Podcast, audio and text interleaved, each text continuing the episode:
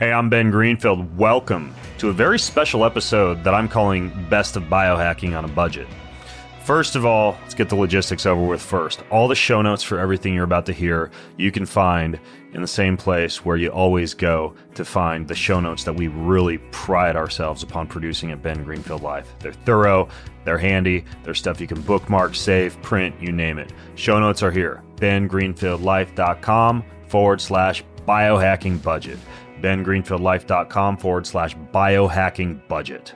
So, why best of biohacking on a budget? Well, frankly, we are constantly bombarded with all the supplements and the technology and the $20,000 red light this and the $50,000 oxygenation that and the $50,000 coffee enema suppository, you name it. But fact is, you know, over years of interviewing some of the smartest minds on the planet about how we can, in a very ancestral and primal manner, upgrade the human blueprint. I actually have come across a lot of really great tips from biologists like Gary Brecka, authors like Dr. James DiNicolantonio, people who are experts in hacking exercise with minimum effective dose like Kusha Karvandi, and many others. And I put together for this episode the best of the best for you. So, that being said, you get to sit back, or preferably walk back, work out back, do anything active back, or just drive and listen to today's show, Best of Biohacking on a Budget. Again, all the show notes are at bengreenfieldlife.com slash biohacking budget. Fitness, nutrition, biohacking, longevity, life optimization, spirituality, and a whole lot more. Welcome to the Ben Greenfield Life Show.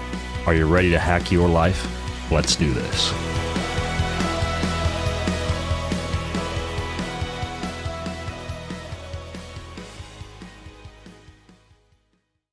If you're in your 30s or anywhere beyond, you got to start eliminating senescent cells in your body. These are the so called zombie cells that make you feel old before it's time to feel old. They linger in your body after their useful function, hence their name zombie cells, wasting energy and precious nutrition and leading to so many middle age symptoms like low energy, brain fog, slow workout recovery, and joint discomfort. But luckily, you can nuke these senescent cells. There are a bunch of different newly discovered plant derived ingredients that, when expertly combined, can help to reduce senescent cells. And the folks at Neurohacker have cracked the code on putting them all together into a fantastic product called Qualia Senolytic. Qualia Senolytic. Now, this could be one of the biggest aging breakthroughs of the decade based on what we know about senescent cells. It could take years off how old you feel, in just months. And you only use it twice a month, six capsules twice a month. Super simple. I'm actually on my cycle right now. I just took six this morning. I'll take six tomorrow morning. Then I set it and forget it for a month, nuking my senescent cells and feeling younger in the process. So if you're sick of feeling old before your time, try, try Qualia Senolytic. Go to neurohacker.com slash Ben Seno, S E N O. Neurohacker.com slash Ben Seno backed by a 100 day money back guarantee. And that code Ben Seno will give you an additional 15% off at neurohacker.com forward slash Ben Seno. All right, folks, clinical research has shown that therapeutically and for overall health and well being, the most critical time to ground is when you sleep. The electrons you absorb when grounding neutralizes free radical damage, squelches inflammation, restores healthy endocrine function, enhances cellular gating and circulation. That then improves the cellular uptake of nutrients and oxygen and hormones while maximizing the removal of cellular waste. And you can now ground when you sleep. This company called Ultimate Longevity makes indoor grounded sleeping devices. And they've done clinical research studies on grounding the human body for health. When you sleep on these mats, you get six to eight hours of uninterrupted grounding, meaning I could travel, unroll it onto my hotel room bed, and fight all of the radiation, the inflammation I got from flying in the airplane right there during a full night of sleep. Full body grounding, which is what these mats give you versus just your feet on the ground, maximizes the electron transfer because the more surface area contact, the more beneficial the electrons, the more the results. So you get these amazing benefits. And inside your body, this stream of electrons works as an anti inflammatory, pain relieving, anti aging, antioxidant boost, squelching inflammation all night long. They've got over 20 peer reviewed research studies that have been published on the extensive health benefits of grounding. For vagal tone, serum electrolytes, thyroid function, blood glucose, blood viscosity, sleep, pain, stiffness, blood pressure, stress, even depression and anxiety. It's crazy. So you can go to ultimatelongevity.com slash Ben to get your hands on these grounding mats. You can do mattress, pillow, blankets, a whole bunch of other valuable tools to help you bring your inflammation down and jumpstart your healing process. Again, it's ultimatelongevity.com slash Ben. Well, folks, you and I, or the average American at least, spend an average of 90% of time indoors, breathing around 30,000 gallons of air daily. According to the EPA, indoor air can be two to five times more polluted than outdoor air, and in some cases, a hundred times more polluted, especially like your home gym where you're breathing in even more air. This can be a serious issue. Data shows that air pollution is responsible for nearly 7 million premature deaths around the world. So you need air purifying technology. And the one that I like as a standalone system that doesn't require you to go re outfit your entire home's AC system or ducts is called the Air Doctor. The Air Doctor filters out dangerous contaminants and allergens like pollen, pet dander, dust mites, and mold. So your lungs don't need to. Their Ultra HEPA filter has been independently tested to remove 99.99% of tested bacteria and viruses and virtually 100% of particles as small as 0.003 microns. They also feature whisper jet fans 30% quieter than normal ordinary air purifiers, and they are extremely affordable and accessible. Furthermore, they're going to give you up to 39% off of one of their extremely impressive and efficacious air filters or up to $300 off today. Here's how you lock this in. You go to airdoctorpro.com slash BenG. You can get one with a 30 day money back guarantee. So if you don't love it, just send it back for a refund minus shipping, but you're going to love it. airdoctorpro.com slash beng you'll get up to 39% off or up to $300 off. So lock it in today folks. You'll enjoy it. Clean air is something everybody deserves. You can get it with the air doctor. First up is my friend gary brecka amazing biologist and we talk about the superhuman protocol that declumps your cells hyperoxygenates your body restores cellular wellness and a whole lot more and while his superhuman protocol costs money i don't think that's any secret there are ways that you can hack it, and I talk about that in this episode. Top five health tips to do every day for people on a budget. Oh, that's a pretty good one. Yeah. All right, top five health tips for people like to do every day on a budget. I would say number one, eat organ meats. They're not as expensive as you think. As a matter of fact, a lot of people sell them cheap because they want to get rid of them. Get cold every day. Cold showers are not expensive last time I checked. Get hot every day. You don't have to have a sauna. You can literally layer and go outside or go in the gym, but open up the portals of sweat. Uh, number four would be 10,000 steps a day. However you want to do it. Take your calls while you're outside, take the stairs, walk, whatever. But 10,000 steps a day. And then the last one I, I think would be um, and then this is more relationship based, but we know relationships are so related to longevity. Make one people or one one person every day feel really good. Go out of your way to make somebody feel really, really seen and heard at least once a day. Wow, those are good ideas. I would add breath work and first light to that. Um, they don't add a penny to your budget, and breath work is free. First light is free. Walking on the surface of the earth is free. In fact, walking is probably the most underrated form of exercise on the planet. Yeah. Um, just walking. I mean, you want to lose weight, just walk for 35 or 45 minutes in a fasted state um, in the mornings, uh, low heart rate cardio. Um, breath work, there's lots of great breath work available out there on, on the internet. Wim Hof is my favorite. He has an eight minute breath work routine, three rounds, 30 breaths, yeah. breath hold in between with an exacerbated deep breath in. Um, that alone will change your life. And if you can do it at first light, I promise you it will become your drug of choice. All right, next up, the big vitamin D mistake how I read a book a day.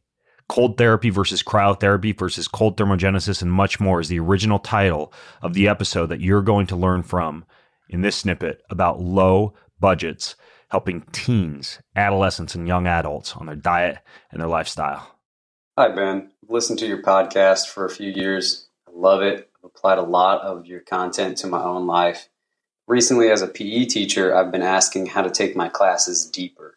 So here's my question If you and a partner had 40 minutes a day for 30 weeks to improve the nutrition and exercise habits of 350 low socioeconomic teens, let's say 11 to 18 years old, what would your curriculum look like? Uh, what units would you teach? Would you even teach in units? How would you break down each day? How would your curriculum change if your budget was $500 to $1,000 or less? Thanks for your work to make healthier humans. Sincerely, Coach Tallard, Houston, Texas.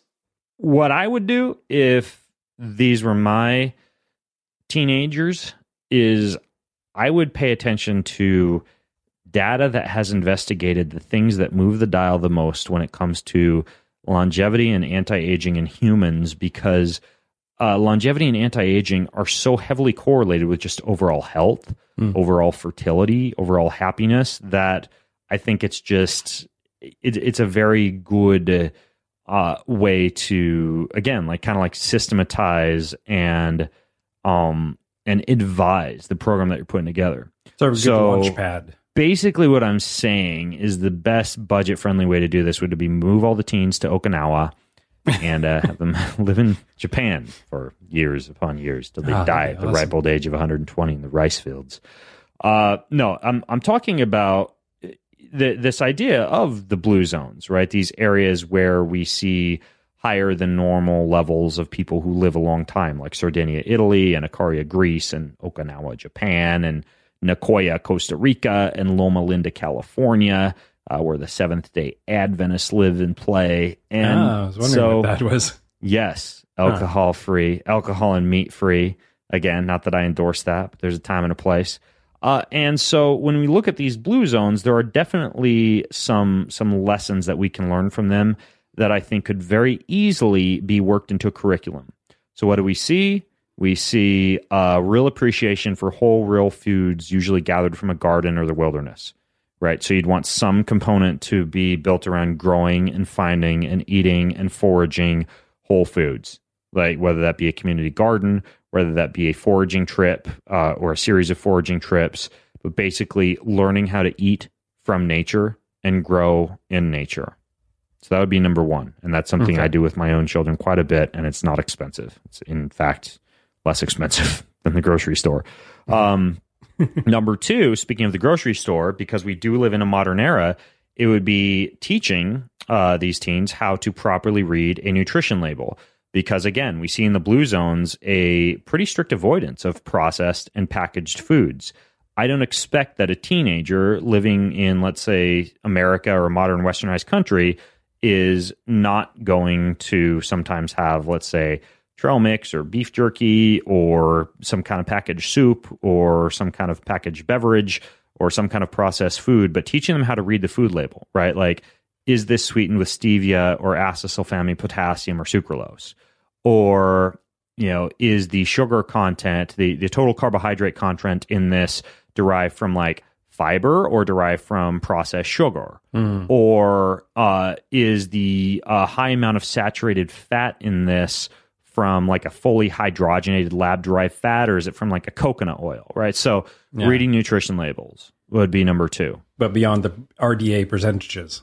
Right. Going right. much deeper. Yeah, exactly. Again, very easy, low budget uh, teaching mechanism. We know that that according to the Blue Zones book, uh, emulating the environment and the habits of these world's longest living people by having a home that or, or environment that simulates nature as much as possible teaching them about maybe having Wi-Fi off on the phones or the computer when you're not using it and ensuring that the air in the home is clean. If you're going to go rent an apartment, maybe checking to the history of that apartment to look at how much mold or fungi it might have hmm. or replace the light bulbs in your in your study room or in your dorm room with like a more biologically appropriate light bulb. And so these things that I th- think a lot of teens are taught these days, but that are important, like care for your personal environment, air, light, water, electricity, things like that. Nice. Um, next would be fasting, right? We see some elements of intermittent fasting, periods of time where people might not eat meat or might not eat dairy or uh, may just eat fish and eggs as their primary proteins or may have 12 to 16 hour intermittent fast or weekly 24 hour fast or whatever but a, a, a fasting module, right? Where folks are learning about the importance of fasting that would be another another thing that I wish I'd learned when I was a teen, right? Like the periods of time to give the body and the gut a break. Yeah, we were told the opposite when we were teens. We were told don't right. skip breakfast and Snacks, don't, don't miss meals yeah. and eat your meal. Yeah. Uh, next would be to uh, learn how to exercise as play and as habit rather than thinking of exercise as your PE class or the gym or right? punishment. So, the right, thing that or, you do when you're bad or as punishment. Exactly. So, what I mean by that is things like fitness walks and nature walks and obstacle courses outside and learning how to use, you know, like standing workstations and walking as much as possible. And, you know, when they're navigating through the airport or through the mall, taking the stairs instead of the elevator or the escalator. Uh, and basically engaging in low level physical activity all day long. That doesn't mean they got to hunt and, and garden and forage all day long, but it does mean teaching how to how to how to move right? Like during our podcast i'm actually alternating between sitting in like a stool and standing like about every five or ten minutes. I'm shifting into a different position. Something as simple as that. Like i didn't even know that when i was a when i was in college i'd just sit for like six hours just like yeah. studying and just not get up and then i'd get up and i'd feel horrible and try to go to the gym and i'd you know get injured because my hip flexors were all short you know so so understanding that movement should be an integral part of the lifestyle not just something relegated to the gym and teaching them how to do that uh, and then just a few other things. Uh, we see a low amount of stress in the blue zones and a high amount of social connectedness. Yeah. When it comes to stress, one of the main things I would emphasize is a course on breath work. Teach box breathing, teach 478 breathing, teach these different forms of breath work that can enhance the body's ability to be able to withstand stress. Uh, and and honestly, if there's one like course I wish I'd had in college, I would have loved to have had like a couple of semesters just on breath work and breathing patterns because it's freaking free. Again, you can do breath work in the car. I was on a six hour bus ride when I was in Panama, and I was like in the back doing you know like fire breathing and deep nasal breathing and and hypoxic because I had nothing else to do. I didn't have internet or anything, so I was just like working on my working on my. Didn't breath. have the internet. No internets. So what? yeah, breath, and then um, family, love, relationships, teaching the importance of that, teaching the importance of forgiveness, of maintaining connections with your mother, with your father, with your siblings. Again, not something I discovered until later in life that I wish I had known about earlier on in life. Uh, and you know, this concept, just like not going to bed when you're angry, angry with someone, and instead like you know calling them up and and mending any differences, um, understanding the potential harmful effect when it comes to presence of chronic disease. If you have things like anger or hate or bitterness kind of like bound up inside you that you haven't taken care of. But basically understanding the importance not only of that, but also of, you know, love and laughter and being in, in social settings and group dinners and relationships. And, you know, for me as an introvert, that's something I realize the importance of again later in life, but it's super integral. Uh, and then finally nature immersion right which goes hand mm. in hand with this whole idea of plant foraging this whole idea of constant movement and being outside just basically some kind of module where whatever it's camping or maybe it's fishing or maybe it's long hikes but basically a lot of time spent getting very very comfortable in the cold in the heat in nature potentially in situations where some of your daily comforts are taken away from you and you're just learning how to be very very comfortable just being you a human on planet earth in nature, fending for yourself and learning how to do things like, say, start a fire or, you know, or, or cook something or even, you know, trap or shoot or forge something, you know, basically just learning how to connect in a deeper way uh, with, with nature. Those are some of the things that, that I would love to see in a curriculum. As a matter of fact, I, I would take that curriculum myself. So, uh, yeah. so that's that's what I would recommend, Kyle. And it's a it's a great question. And hopefully that helps you out. All right, next up, you want to learn how to budget your biohacking gear for less than 100 bucks? You're going to learn all that and a little bit more from this snippet of my talk at the Health Optimization Summit. So, say you had sort of 100 bucks, what would be your go-to sort of hack things to purchase for sort of yeah, less than 100 bucks basically? Uh, cigarettes and a fifth of good vodka. Um, so a hundred bucks. Oh my gosh, yeah, it's it, it's it's tricky. I, I would say, gosh, a hundred dollars. And and what would the goal be? Like fitness or longevity or something that's going to improve your life for a hundred bucks. I would say I would spend all the money on stuff that would make your walks better because I think walking is one of the best things for life. So get some little hand weights, you know, get get the relaxator device, maybe get some some uh, you know some blood flow restriction bands. That right there is going to add up to maybe 60, 65 bucks. So so I just saved you thirty five dollars that you can use somewhere else on a nice nice ribeye steak or something. I spoke with Dr. James DiNicolantonio about dirt cheap performance enhancing hacks you've never heard of, the best bottled water cold thermogenesis pre and post exercise tips, and a whole lot more. And today you're going to learn about a dirt cheap performance enhancing tip, namely making a salt and glycine drink. Tune in. I got in trouble once when I was uh, working with the athletic trainer as kind of like the water boy for the University of Idaho football team. It was like my freshman year. And Gatorade has, I think it was Gatorade. They had a, it was Gatorade or Powerade or one of these companies they had like the super concentrated powder that's meant to be mixed into in this case i think i had enough to fill like 10 coolers.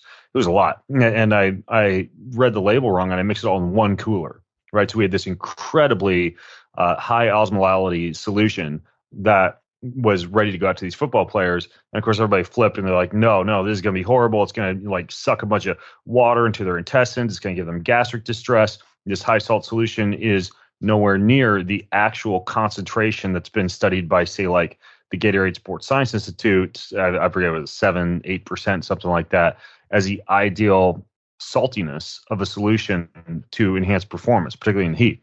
So, how how do you actually make a high salt solution that doesn't result in a lot of the gut issues that I guess you know seem to be feared in at least the you know the, the the football team that I was working with. Right. So, in fact, really, you don't see a problem with, let's say, a reduction in sodium and water absorption and an increase in diarrhea until you actually start going above the saltiness of blood. So, in fact, um, consuming the saltiness of blood is 3,200 milligrams of sodium per liter. Okay. And that's actually 0.8% salt. So actually normal saline, which is 0.9%, is actually hyper, slightly hypertonic. It's it's actually 154 milliequivalents of sodium, um, normal saline. So it's kind of funny how they use the term normal saline, but it's actually slightly hypertonic. When you go to the hospital and you get like an IV of saline, it's actually um, slightly saltier than your blood. And in fact, that's actually typically what most studies use to enhance performance is actually that concentration, which is 3,500 milligrams of sodium per liter. So once you start going above that, uh, around 3,200 to 3,500 milligrams of sodium per liter, you do see a significant increase in diarrhea. So essentially, if you go from 3,200 milligrams of sodium per liter to 4,200 milligrams, you go from one out of eight people having diarrhea, which is not bad, to six out of eight people having diarrhea. Okay. But there's a much better boost in plasma volume when you actually hit 4,300 milligrams of sodium per liter versus 3,200. So, how do you balance the better blood volume boosting benefits of a 1.07% saline solution, which, which again is 4,300 milligrams of sodium per liter, with the significantly increased risk of diarrhea? And one way to do this is actually adding the amino acid glycine to the solution. And we know this because glycine has been added to salt solutions for decades in individuals with severe diarrhea, either from rotavirus or cholera. Um, you basically put in glycine at a ratio of two to three to one on sodium. And that has been shown to dramatically reduce the total volume of diarrhea, the frequency of diarrhea, and the actual total volume of fluid needed to hydrate the individual.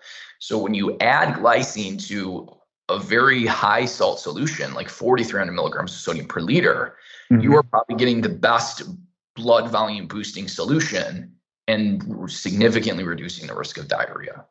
Okay, so you add glycine to this high salt solution, but walk me through what it would look like. Like if, if, I've got glycine and I've got salt, and I would love for you to clarify if we're just talking about table salt or any salt here, what would I do? Let, let's say somebody's listening in or I'm going to go to the gym after this and I just want to try exactly what you've recommended and see what kind of boost it gives me to a workout that I might already be familiar with, right? So if, so if people are listening right now, I'd say, yeah, go, go do something that you're already familiar with to kind of see how it compares. walk me through what I'm going to do in the kitchen. Like, like how am I actually going to make a drink that has this amount of performance enhancement capability with just salt and glycine? So essentially, one teaspoon of salt is 2,300 milligrams of sodium. Okay. So if you want 4,300 milligrams of sodium, just under two teaspoons of salt in a liter of fluid. Two teaspoons of salt in one liter. Yeah, just under two teaspoons of salt. Okay. Yep, in one liter of fluid. And and by by the way, just to clarify real quick, a liter is going to be kind of like a big water bottle. That, that's like what about thirty two ounces or so. Yeah, it's thirty three um, point.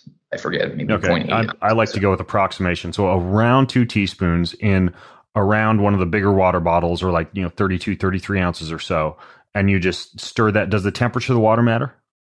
Well, we can get into that. Um, okay. But yes, if you want to enhance performance drinking a colder solution, particularly a colder salt solution. You can actually go sub zero on a salt solution and it won't freeze because salt and the salinity lowers the freezing point. Um, so you can actually consume like sub zero liquid hmm. if you have high enough salt concentration and really cool, and that will actually dramatically cool the body down. You don't have to go that cold though. The studies show that even like low end refrigeration temperature 39 40 degrees fahrenheit of uh-huh. a salt solution that's you know let's say a full liter will absolutely drop core body temperature by about half a degree in about 30 minutes and okay. so that is going to you know I- increase the time it would take you to hit a critical core temperature which can cease performance so there's a okay. dual benefit of consuming the salt solution cold Okay, got it. And I'm taking notes. I'm, I'm literally going to go work out this afternoon and try out what you're talking about. And oh, and by the way, for folks listening in, I'm going to put all the show notes at bengreenfieldlife.com slash win book. It's the name of, of James's new book, bengreenfieldlife.com slash win book. Okay, so I've got around two teaspoons. I've got 32, 33 ounces or so. I've got the water, preferably cold, if I, if I can cool it beforehand or after. And then tell me about the glycine component. So technically, the studies show that glycine can absorb sodium on a three to one molar ratio. You don't have to have every single molecule of glycine pulling every single molecule of sodium into the body because passive absorption occurs very well with sodium. So this is active transport or facilitated transport with glycine. So technically, if you wanted to, if you had four grams of sodium, if you wanted to have all the glycine you know drive all the sodium you would use a three to one ratio basically 12 grams of glycine. Okay. But i don't think that's not it's not necessary. So i would just probably do with four grams of of uh, sodium. Okay. Just just under two teaspoons. I would say anywhere from like I would say six grams of glycine would be more more than enough to help facilitate some of that extra salt from causing diarrhea. Possibly a total rabbit hole, but wasn't you who told me that to mitigate some of the oxidizing or inflammatory effects of vegetable oil that if you consume either around five to six grams of glycine or I think it was also five to six grams of spirulina, that both of those could mitigate some of that damage? Yes, that, that's correct. So, um, you know, glycine helps to, uh, it, it's really like the rate limiting amino acid for the formation of glutathione um, when when cysteine is available, which typically cysteine's, cysteine is available very well. So it'll help boost glutathione levels, which is our master antioxidant, which can help with the oxidative stress from um, uh, the omega 6 seed oils. Okay, got it. Yeah, spirulina as well does something similar to inhibit the oxidative stress from yeah. Uh, Ever since you told me that, whenever I'll I'll go out to a restaurant and, and have a bunch of food and I don't know what the dressings or the sauces have in them, or I've had a big, you know, bolus of salad from the, you know, Whole Foods hot salad bar, you know, had canola oil in my system, I always fall back on that spirulina or glycine trick. I've been doing that ever since I think it was like four years ago that I that I read that by you or you mentioned it on a podcast. So the glycine, do you just get like any old glycine powder? Does does it brand matter or is just glycine glycine? Yeah, you can. I mean, you can use if you want a more easily dissolvable one. Bulk supplements has one that's more crystalline that seems okay. to dissolve a bit better than some of the powders. But essentially, if you if you get a good strong enough blender, it should blend fairly well. It doesn't have to fully dissolve, but the one from bulk supplements seems to dissolve a little bit better than some of the other ones. Okay, yeah, th- those are uh, big white bags. I think that tend to be slamming deals you can get on a, on Amazon, right? Yes. Yeah. Yeah. Exactly. Okay. All right. Now, now bone broth, James, is salty and it has glycine in it. What would be the, the advantage of maybe just drinking bone broth? Is it nowhere near the saltiness of a solution like this? Right. I mean, what you could do is you could actually use bone broth as your fluid instead of water per se. Um, you know, and get some of the glycine and, and get some of the salt from there. But you'd have to test what the saltiness of that because then you wouldn't because you wouldn't want to overshoot or undershoot. So it's kind of like how salty is the bone broth that you've created because then you just have to adjust how much salt you put in there. Right. The key to to all of this though is really you have to start at least 90 minutes before exercise if you want the if you want to be performing at the optimal blood volume boosting potential of these solutions. So you want to start at least 90 minutes before exercise consuming the solution. And do you need to consume it all at that 90 minute mark or can you just kind of sip on it leading up to your workout? Yeah, you do not want to consume it all right at a 90 minute mark. That's another key. So the, the key is actually the rate that you consume these solutions is very important because the the gastrointestinal system has a maximum capacity of how much sodium and water it can absorb at, at, a, at a given time. So if you overflood the system, then that will also lead to diarrhea. So essentially, for a full liter of fluid, it's probably best to start about 105 minutes prior to performance. And then you would probably want to cons- slowly consume that solution. And, and when I say slowly, you want to try to figure out a good rate that is equal for this entire period, but slowly over probably 45 minutes and you want to try to consume an equal amount of fluid over that 45 minutes so you're not sort of oversaturating the absorptive um, capacity of the gastrointestinal system. So just figure out if you want to do 30 minutes figure out how um, much fluid and how often you would have to consume that full liter in 30 minutes or if you wanted to be extra careful and do 45 minutes just figure out do some calculations. Let's say you know you divide 45 by 6 how many you know mLs you would have to consume you know over six different times over that 45 minutes to slowly consume it at an equal rate yeah, that, that's like the the old school trick. Back in college, uh, we would dare each other to drink a gallon of milk without throwing up, and you just had to drink it in sixty minutes. And the trick was to actually split it into sixty small individual portions and do like one tiny individual portion each minute if you wanted to to beat your roommate at the gallon of milk challenge without puking. So that's a that's a random cocktail party trick for any of you who want to drink a gallon of milk in public. But the uh, the other thing regarding the um, aspect of gradually consuming a solution like this leading up to your workout is that it reminds me a little bit of the use of bicarbonate, right? Like sodium bicarbonate is a fantastic buffering agent. And I, I think you've talked about it before, but that's another one where, and you might have to remind me of the volume, you can actually get a pretty significant performance enhancing aid for pretty dirt cheap, but you also have to be kind of careful with the way that you approach sodium bicarb. So do you, do you still stand by the recommendation to use sodium bicarb, particularly leading up to something that might be, you know, a very glycolytic type of exercise or, or something that would uh, induce a lot of like lactic acidosis? So there's no question that there's very good data that sodium bicarbonate, you know, about two hours before performance improves performance. The problem is, is the acute doses are so high that a lot of times it can cause more gastrointestinal issues than that outweigh any type of performance benefit and recovery benefit that you would get. So I'm more of a fan of actually slowly building up your bicarbonate stores over weeks by simply either drinking bicarbonate waters and, and it has to be fairly high in bicarbonate like at least typically around a thousand milligrams per liter or 1800 milligrams per liter would be even better, you know, in consuming like two liters of that fluid per day rather than just acutely dosing yourself with like, you know, 30 grams of sodium bicarbonate, right? Um, because that can lead to gastrointestinal distress. So there have been studies looking at just drinking bicarbonate waters in basically like physically physical contact sports, um, particularly like you know mixed martial art athletes, um, consuming basically high bicarbonate waters at around two liters per day, two to three liters per day. You do that over the course of like four weeks, and it dramatically improves power output, recovery, um, and endurance. And that's because when you go anaerobic, a lot of people, you know, blame it on lactic acid and the lactate buildup, but it's it's actually not. It, it's the, the hydrogen ion buildup, and lactate just follows that. Yeah, yeah, that's true. Yeah. Some sometimes I throw around terms like that, but it's it's because that's what people are familiar with. If I say hydrogen ion buildup, people don't get it, but people understand lactic acid. But you're right; it's it's it's the hydrogen ions that accumulate as a result of the lactic acid, not the lactic acid itself. That's that's problematic. This idea, though, of chronic intake of bicarbonate-rich mineral waters is actually really cool. I mean, you know, I drink um, Pellegrino a lot of the time as my sparkling water of choice, mostly because that's what they sell at Costco and my wife picks it up. But I think you had a couple examples of bicarbonate rich mineral waters that you think would be better than that if someone was going to use this chronic loading approach. Which, which ones do you like?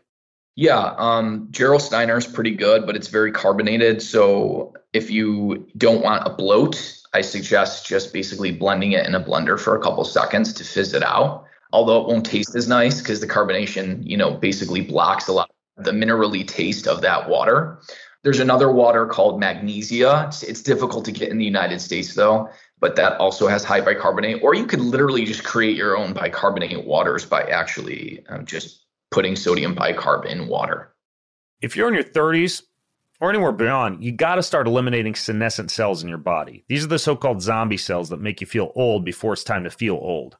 They linger in your body after their useful function, hence their name zombie cells, wasting energy and precious nutrition and leading to so many middle age symptoms like low energy, brain fog, slow workout recovery, and joint discomfort. But luckily, you can nuke these senescent cells. There are a bunch of different newly discovered plant derived ingredients that, when expertly combined, can help to reduce senescent cells and the folks at Neurohacker have cracked the code on putting them all together into a fantastic product called Qualia Senolytic. Qualia Senolytic. Now, this could be one of the biggest aging breakthroughs of the decade based on what we know about senescent cells. It could take years off how old you feel in just months, and you only use it twice a month. Six capsules twice a month, super simple. I'm actually on my cycle right now. I just took six this morning. I'll take six tomorrow morning, then I set it and forget it for a month nuking my senescent cells and feeling younger in the process. So if you're sick of feeling old before your time, try, try Qualia Senolytic.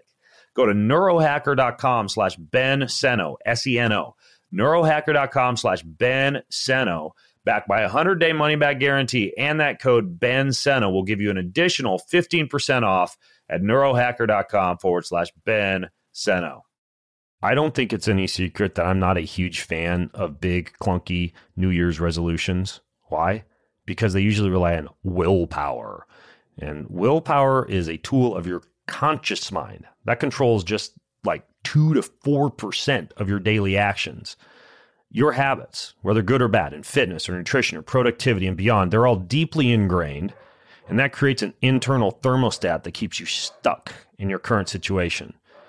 Well, the good news is you're not alone. I've worked with thousands of clients who were all trying the right things but felt stuck and realized their willpower was not what helped them get out of their scenario. Instead, they needed direction, guidance, accountability, a plan, a program, and a big why. And I provide all of that with my revolutionary coaching programs. I have retooled the coaching programs. We have amazing options for you in our brand new elite programs from bengreenfieldlife.com. So you can join now and redefine your reality with a limited time offer of 40% off of your first month of coaching. Here's how. Go to bengreenfieldlife.com slash elite for a personalized coach set up perfectly for you to achieve any goal you want safely, quickly, and effectively. bengreenfieldlife.com forward slash E-L-I-T-E. And I'll see you on the inside. All right, next up. We all know glycemic variability is something you really got to be concerned about, how much your blood glucose goes up and down during the day. But you don't necessarily have to buy one of those blood glucose monitors you attach to your body 24 7. They're very helpful, but we're talking about biohacking on a budget. So tune in for a dirt cheap way for lowering your blood glucose two recent studies related to reducing your blood glucose.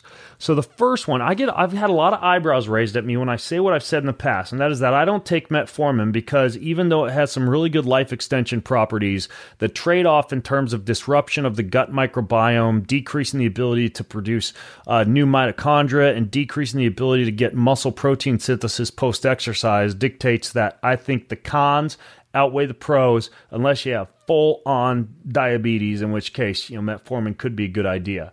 But I've always said, you know, I, I prefer two things instead bitter melon or dihydroberberine. I think bitter melon or dihydroberberine are, are two of the, the best, most fantastic alternatives to uh, to to um, uh, the the uh, metformin.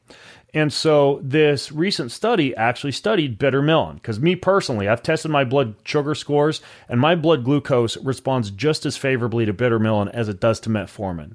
Uh, the only thing that, that shoves my blood sugar lower than bitter melon, which is the stuff that we use in Kion Lean, is an intense cold bath or cold shower. So anytime I have carbs, you know, carrot cake, sourdough bread, sweet potatoes, yams, glass of wine, you name it, I pop two Kion Lean and my blood sugar is right as rain.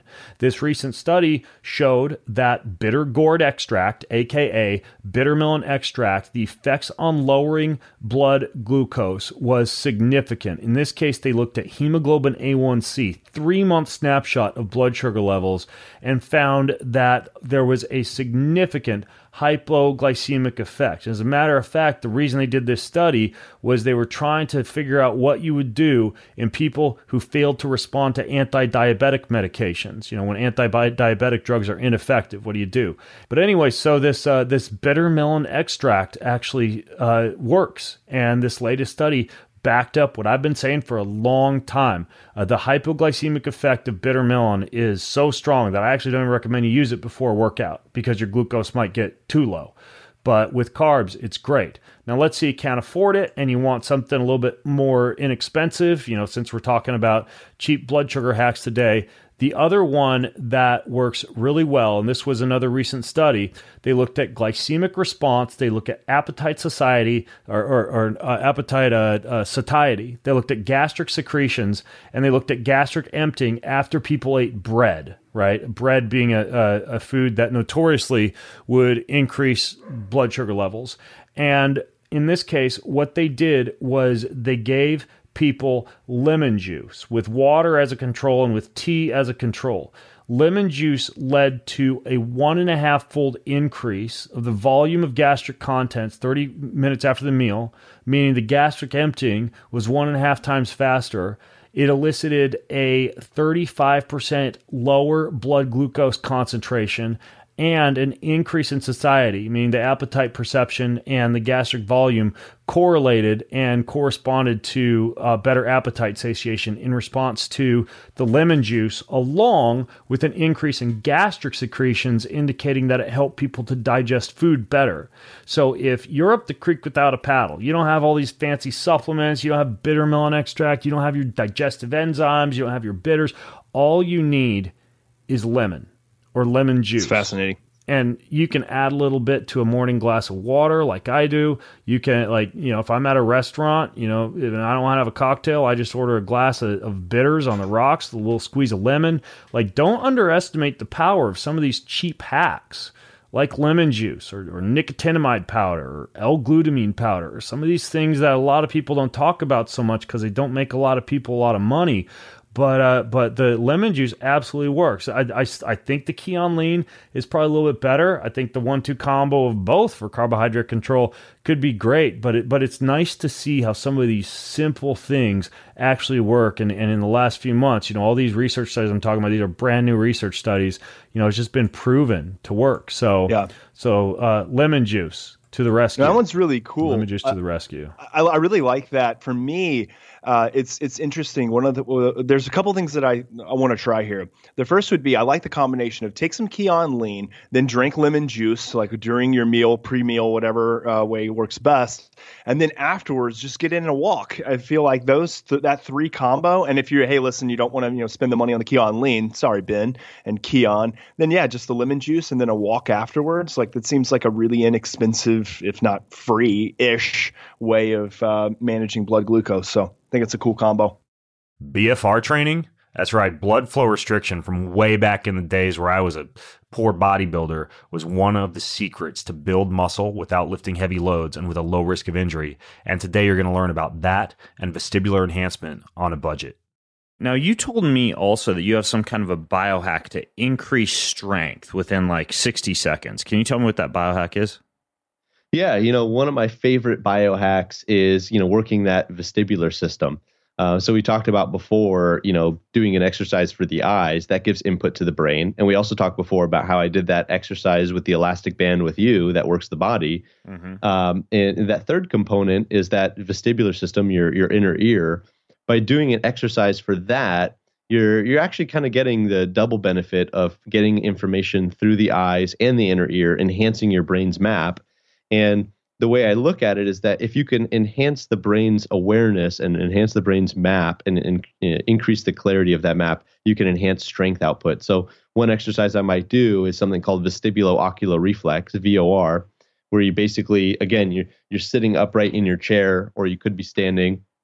You hold your arm at arm's length um, with your finger uh, extended, so you can see your finger clearly and what you do now is instead of moving the hand, the hand actually stays still, but your head moves. And what you can start with is just moving your head simply left to right and up and down. So you keep your eyes fixed on your finger while your head is in motion. You know, your head's moving left to right, up and down, and uh, and you do maybe five reps each. You know, left to right five times, uh, up and down five times.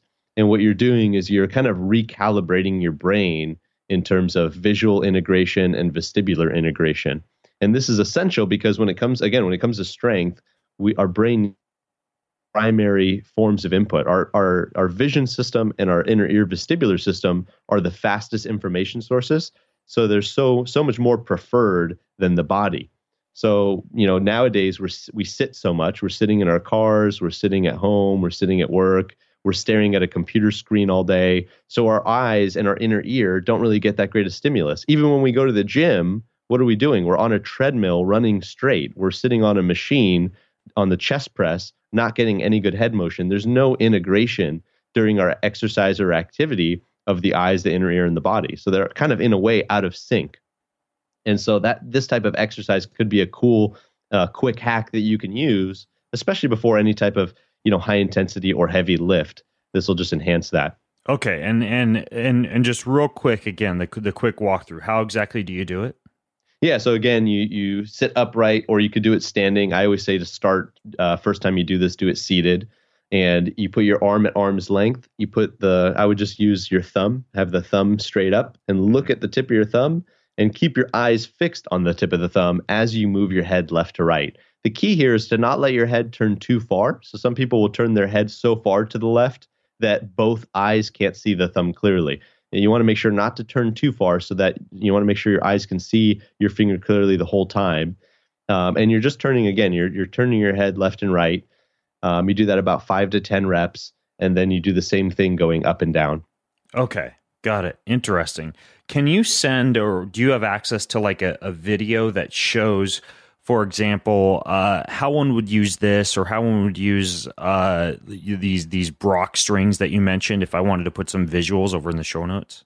Yeah, absolutely. Yeah, I can send you a, a quick demo video on on uh, recapping some of these exercises. Hey, it turns out you can trick your body into gathering more oxygen and increasing your VO2 max with cheap methods of altitude training. That's what we're going to dive into on this snippet. Hey Ben, this is Mark. My question is about training to climb Denali. Uh, I signed up for a trip there in about seven months, and I have a, a, good amount of climbing experience, but nothing quite like this. This is definitely the next step. So, uh, a few questions. One is what you'd recommend for training strategies, you know, strength versus endurance, certain exercises you would definitely include to train for this. Um, also, how you would prepare the body for the cold uh, that we'd see up on the mountain. Um, also, what you'd recommend for dealing with the high altitude, any strategies for training. I live in New England, so we have some mountains, but nothing high altitude. So, how to prepare the body for altitude, and then even on the mountain, any strategies or supplements you'd recommend to deal with high altitude.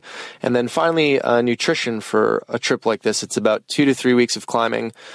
Uh, and in the past on trips like this, I've definitely lost a lot of weight. So, any ideas or strategies for that as well? Thanks so much. Love the podcast. Take care. You ever been to Denali, Rachel? I haven't. Ben, have you been to Denali? Well, like I mentioned, I've got a watch on called the Denali, Denali. watch. Yeah. Yeah. Uh, no, that's the, isn't that where Mount McKinley is? I don't know. I, I thought it was. I'm pretty sure it's in Alaska. It is, yeah. And I thought Mount McKinley was in Alaska. Oh. I think. I don't know. It's uh yeah, it's it's in Alaska. Mount McKinley, Denali, Alaska. Yep, you're right. 20, it is. 20,000 feet high. So yeah, there, there's some definite definite uh, things that you can do if you're going to climb. He's got a lot of questions here. There's a lot. Um, so let's let's kind of take these on one at a time. Um, first of all, training strategies. Uh, and and recommendations for dealing with high altitude, like in terms of strategies, supplements, etc. Uh, that's the biggest piece of this question. Mm. So let's respond to that first. Uh, I want to give you, let, let's say, my top five ways to train for altitude that don't necessarily involve moving to the Himalayas mm-hmm. or sleeping in an altitude tent. Mm. Okay. Right. So let's say you're just like the average person and you need to get ready for altitude. Um, one would be a static apnea tables. Freedivers use these a lot to increase their tolerance to low amounts of O2 or high amounts of CO2. And what that means is, and you've taken a freediving course, right, Rachel? I have, yes. Yeah, so so a, a, a, carbon dioxide or what's called a CO2 static apnea table basically has you uh, you hold your breath for a certain amount of time, like let's say two minutes, with decreasing intervals of recovery between each hold. You can do these while you're freaking watching Game of Thrones or driving. Well, don't do it while you're driving your car. Maybe while somebody else is driving your car, yeah. or you're on an airplane. Uh, but you can you hold your breath for two minutes, and then you recover for two. Then you hold your breath for two minutes, you recover for a minute and a half. Then you hold your breath for two minutes, you recover for a minute. Then you hold your breath for two minutes, and you recover 30 seconds. And there are there are apps. If you go to the iTunes App Store or any other app store, you can find apps that literally just like ding every time you're supposed to hold your breath, and then every time you're supposed to recover and breathe and an O2 table, whereas a CO2 table increases your tolerance to buildup of CO2, an O2 table is uh, it, it's kind of the opposite, where you'll hold your breath for two minutes and then recover for two minutes, then hold your breath for two and a half minutes, then recover for two minutes, then hold your breath for three minutes and recover for two minutes. And so it's it's kind of the opposite. The breath hold time gets increasingly longer rather than the rest intervals getting increasingly shorter but you can easily go through a couple of static apnea tables a few times a week while you're doing other activities. Yeah. So that's that's a, a really cool like way. Easy and, win. And yeah, there's like this book called The Oxygen Advantage, in which, and, and I'm, I'm interviewing this guy and releasing a podcast with him soon where they talk about like how Bear Grylls, when he was training for, he, he did a big climb somewhere, I think it was Everest, he did a ton of because he didn't have access to altitude. He would do like breath restricted swim training, right? Where, which is very similar to these static apnea tables where you're just, you go for a long swim and you hold your breath and, and only breathe every six strokes, for example. Uh, but but these type of things can actually help significantly with your ability to be able to tolerate high amounts of CO2 and also your ability to be able to produce uh, blood cell precursors, uh, specifically uh, erythropoietin or EPO. So that's one thing that I would do. Uh, the next one would be sauna. And there's been some really interesting studies that have found that training in the heat increases plasma volume, so blood plasma volume and this erythropoietin, very similar to the apnea tables, uh, but that can also elicit physiological adaptations that allow you to replicate much of what you would get if you were going to do altitude acclimation.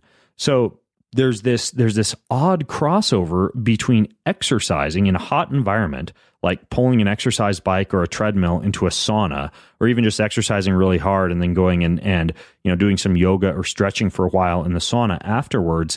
But it turns out that even the studies that they've done where they've taken groups of folks and they've had them do altitude training and then they've had another group of folks do sauna training and brought them both to altitude.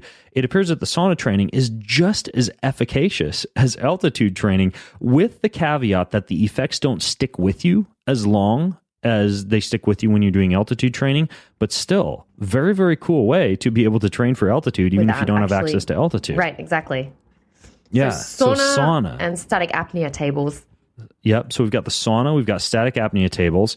Um, the next one that I would uh, look into as a strategy uh, would be echinacea.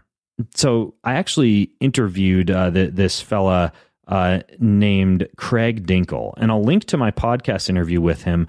But in that podcast, uh, he goes into the use of echinacea to improve oxygen transport capacity and also to stimulate erythropoiesis production and also uh, the activity levels of T cells, which causes you to produce your own growth factors, also responsible for for increasing EPO production. And so they've shown massive increases in oxygen availability and a huge boost in erythropoietin, very similar to if you were you were blood doping with the use of echinacea. And this guy actually makes, you know, based on this, you know, full disclosure, he he sells a supplement that has like echinacea and a bunch of other things that assist with uh, specifically altitude performance. He's a climber, so it's got like desiccated liver fat and, or desiccated uh, liver powder and chlorella and beetroot and uh, all these things have been shown to help with altitude but then also echinacea which kind of flies under the radar Yeah. and we we talk in that interview about the mechanism of action via which erythropoietin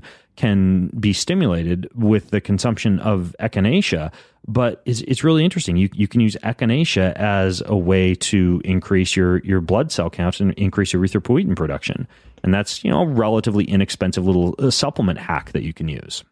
I would love to see these all done, and then I would love for Mark to come back and tell us if it worked.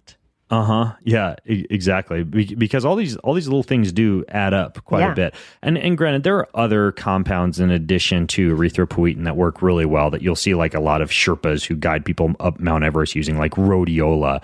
Uh, and and cordyceps, although cordyceps is actually in that supplement that I just mentioned, that that biotropic supplement, and I'll link to the interview that I did with those guys in in the uh, in the show notes. But uh, yeah, echinacea, if you're just going to choose one, appears to be one of the most potent and one of the, the lesser known for for performance at altitude. Um, a, a couple of other things that I would do. Uh, uh, so I've given you three so far, right? Yep. The the sauna, the static apnea tables, and echinacea. Another one would be, and a lot of people laugh at this, but it actually does work. So so this particular device will increase the amount of CO2 that's right in front of your mouth when you breathe. Right. So you, so you increase your tolerance to carbon dioxide and what's called metabolic acidosis.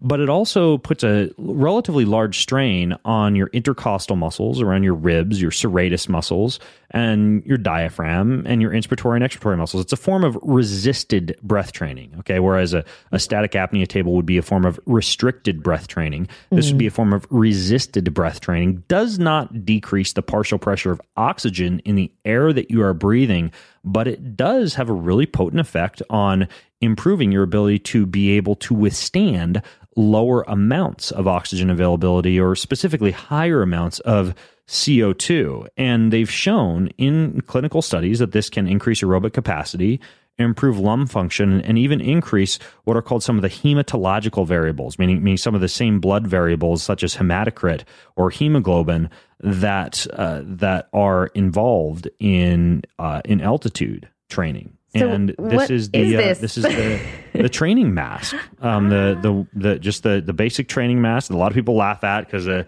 you know the CrossFitters and their knee high compression socks go running down the streets with their you know barbells over their shoulders, wearing their training masks. But this thing actually does work, especially if you don't have access to you know a, a four thousand dollar hypoxic training device. Uh, but it's it's literally just restricting breath flow. You can wear it when you're driving in your car or doing a workout or you know doing yoga or whatever and it's just kind of a, a relatively cheap way to to train for altitude so i'm going to throw that in there i mean i know a lot of people laugh at it but i you know i personally use a training mask a few times a week just because it's it's it's cheap and easy right? Yeah. you just strap it on do what you were going to do anyways. Mm-hmm. So the one exception is that you want to be careful that you're not doing extremely complex heavy loaded exercises in it because sometimes you get so blue in the face wearing it that your form suffers. So just kind of be careful when you decide to use it. But that's another one that that's not too bad um, and then the last one that I would uh, recommend for for training for for climbing or anything like that would be something I already mentioned that freaking incline treadmill. I mean, it, it just it works. And if I mean, if you really wanted to, uh, you you could make your own hypoxic air generator. I interviewed a guy about how to do that. I'll put a link in the show notes. It's actually not that expensive if you can get your hands on one of these. Uh, it, it, it's like a uh, it's like a, a hypoxic generator machine that you can purchase from typically a lot of local like uh, um, health outlets, like stores that sell um, health equipment. Usually they're located close to hospitals. They're called oxygen concentrators, or you could look for an oxygen concentrator repair shop in your area. Uh, and you can actually create your own hypoxic air generator using one of these. And uh, you can do uh, what's called intermittent hypoxic training, where you'll go like five minutes of walking on the treadmill with the hypoxic air generator on, then five minutes with it off, and do that, you know, three times through for a 30 minute session. Um, I have one in my garage, and they're they're honestly they're not that expensive to build, and yeah. I'll, I'll put the full link. I don't have time to go into it in a lot of detail right now, but I'll put the link in the show notes. Uh, but it's really interesting. You can actually build your own altitude training device you could keep next to an incline treadmill like this, and it doesn't cost as much as you'd think uh, if, you, if, you follow the instructions I have. What kind of cost? What's the ballpark? Uh, by the by the time that you've put everything into it, we're talking about like six hundred to eight hundred bucks, with usually about you know probably five to ten hours of your time driving around, buying everything and building it. So yeah, that's not but compared to like thousands and thousands, I mean, just to rent one would cost you that much per month. Yeah. So yep. Yeah. So so there's there's some ideas for you, and then uh, finally a few other things I'm going to throw out there for you. Um, first of all, uh, I did a podcast with the folks from Obstacle Order in which we talked about a whole bunch of these altitude hacks for like an hour. So if you want to listen to that, that's an obstacle training podcast. I'll put a link to that in the show notes called the Obstacle Order Podcast. Um, another uh, couple of recommendations I would give to you just to quickly cover some of your other questions. How to prepare your body for the cold. That's not rocket science. Cold shower. I mean, I still do cold showers, morning, evening, every day, yep. as cold as you can get. I mean, that, that doesn't doesn't get much more complex than that. Or you can use like one of these cool fat burner type of vests or or uh, or gut devices. But honestly, just cold showers. That's that's one of the biggies, and that and, and just getting out in the cold.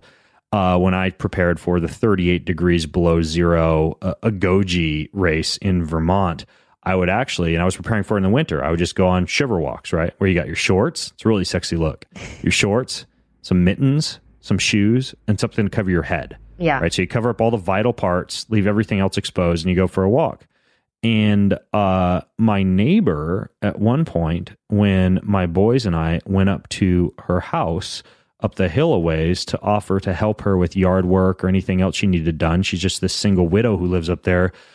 Uh, as we were talking with her, she asked me if uh, if I had seen any suspicious activity in the area. and I said, Well, what, what, do you mean? She said, Well, I think there's, he might be a, a druggie or a crazy person or something, but at about 6 a.m. in the morning, in the dead of winter, the past few nights, uh, this person's run by my house without wearing anything except their underwear, and then they disappear into the forest. And they kind of seem to be like headed down into the forest, like kind of down in the direction of your house. so I just wanted to I just wanted to warn you about this person that seems to be running around our neighborhood. Did you tell her it was you? No. Oh, no, I just nodded. I nodded and I said, I'll, and I, I kind of switched my course up from that point, quit cutting across her yard. But I mean, those they, they, do work. Those shiver walks, they're really good for for burning fat too. Really good so for entertaining your neighbors a, as well. It's a, it's a Wim Hof technique. Um, okay, and then finally, as far as nutrition goes, I'll link to you to two podcasts in which one podcast I did on what to do during a long Boy Scout trip, and another podcast I did on what to do for about two weeks of training in Mongolia. And I cover all these different foods that I think are really, really good for long periods of exercise or trips where you got to have a lot of caloric density without a lot of weight. And I go specifically into things like pemmican as one uh, macadamia nuts as as another really good one, uh, amino acid capsules, and also spirulina and chlorella capsules as another really good option, and then like a really dense meal replacement powder. Uh, we're talking about something like well, there, there's one that I like called Super Greens. There's another one called Super Berry. I talk about all of these in both of those podcasts. But I mean, if I had to choose, if I if I could choose just one food, Rachel, and and you were to just shove me out the door and say walk to walk whatever you know Coeur d'Alene, right? Like thirty miles from here. I walk to Coeur d'Alene. Uh, you know what I would grab? What? Macadamia nuts. Hmm. Because of their their extremely high caloric and saturated fat density, with a relatively low uh, load when it comes to overall weight. And probably my second choice would be pemmican, which is like a rendered fat. It's like an old Native American recipe, pemmican. So those would be my top two, but there's plenty of others, and I'll link to some previous podcasts that I've done on those in the show notes for you. So uh, you can go to town on those, Mark, and those will be at bengreenfieldfitness.com slash 363. Hey, thanks for listening in. Again, all the show notes are at bengreenfieldlife.com slash biohacking budget. And if you like this episode or episodes like this, leave me feedback. I love to hear your comments. Do you like summaries, executive summaries, borrowed from a variety of very popular podcasts I've recorded? Do you like my Q&As? Do you want more AMAs? Do you want any other alphabet letter soup that I'm forgetting to name? Anyways, go leave me feedback. I read your feedback, I read your comments, I read your reviews. I value all of that. So leave the podcast a review if you can and subscribe wherever you find this podcast. And if you go to bengreenfieldlife.com slash let me know what you thought about today's episode. All right. Thanks so much for listening. Well, this is pretty cool. Just put the finishing touches on a luxury VIP retreat in the Swiss mountains. So you may have seen a little bit of rumblings about this on social media, but the beautiful Six Senses retreat, all inclusive luxury locale in beautiful Crans Montana, Switzerland, has graciously allowed me to bring a maximum of up to 10 folks. And this could be individuals, couples, families into a transformative experience there where I'm going to lead breath work, hikes, workouts. You'll get hands on foraging adventures with nature's freshest ingredients in their cooking class locale there. You're going to get a chance to do amazing spa treatments, a meticulously curated program. You'll get to meet my wife and my sons who will be there. Again, families are welcome. You can bring one or two or three kids. You can make it a couples retreat. If you want to go solo, you can. There's a limited number of rooms. We're, we're prioritizing couples and families. But again, if you want to get in, this thing is coming up around the corner, April 17th through the 21st, 2024. So it will be all inclusive. You'll want to fly into Geneva, Switzerland, assuming you want to get into the closest airport. I've already got our flights. Uh, you'll want to mark your calendar for April 17th through the 21st. And here's how to get in. You go to bengreenfieldlife.com slash six senses 24. That's bengreenfieldlife.com slash six senses 24. And again, it's going to be incredible, all the way down to like evening sing alongs and stargazing and yoga and meditation. And again, the spa there is incredible. Six Senses is known for having incredible retreats around the world, but this one in Switzerland is supposed to be one of the best. I can't wait. I led a retreat in Portugal last year, and people just said it was the most amazing experience of their lives. This one will be just as good, if not better. So go to bengreenfieldlife.com slash six senses 24, and you can get in on this retreat that's coming up right around the corner, April 17th through the 21st. I hope to see you there. Want free access to comprehensive show notes, my weekly roundup, cutting edge research and articles, my top recommendations for everything that you need to hack your life, and much more? Visit bengreenfieldlife.com.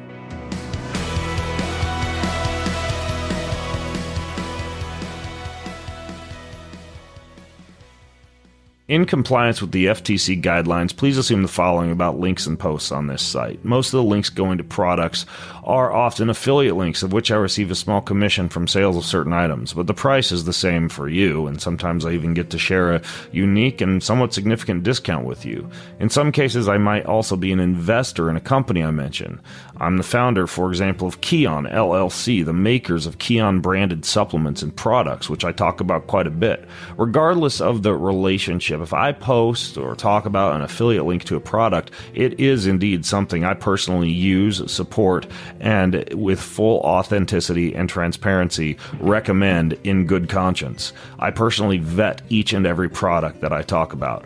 My first priority is providing valuable information and resources to you that help you positively optimize your mind, body, and spirit. And I'll only ever link to products or resources, affiliate or otherwise, that fit within this purpose. So there's your fancy legal disclaimer.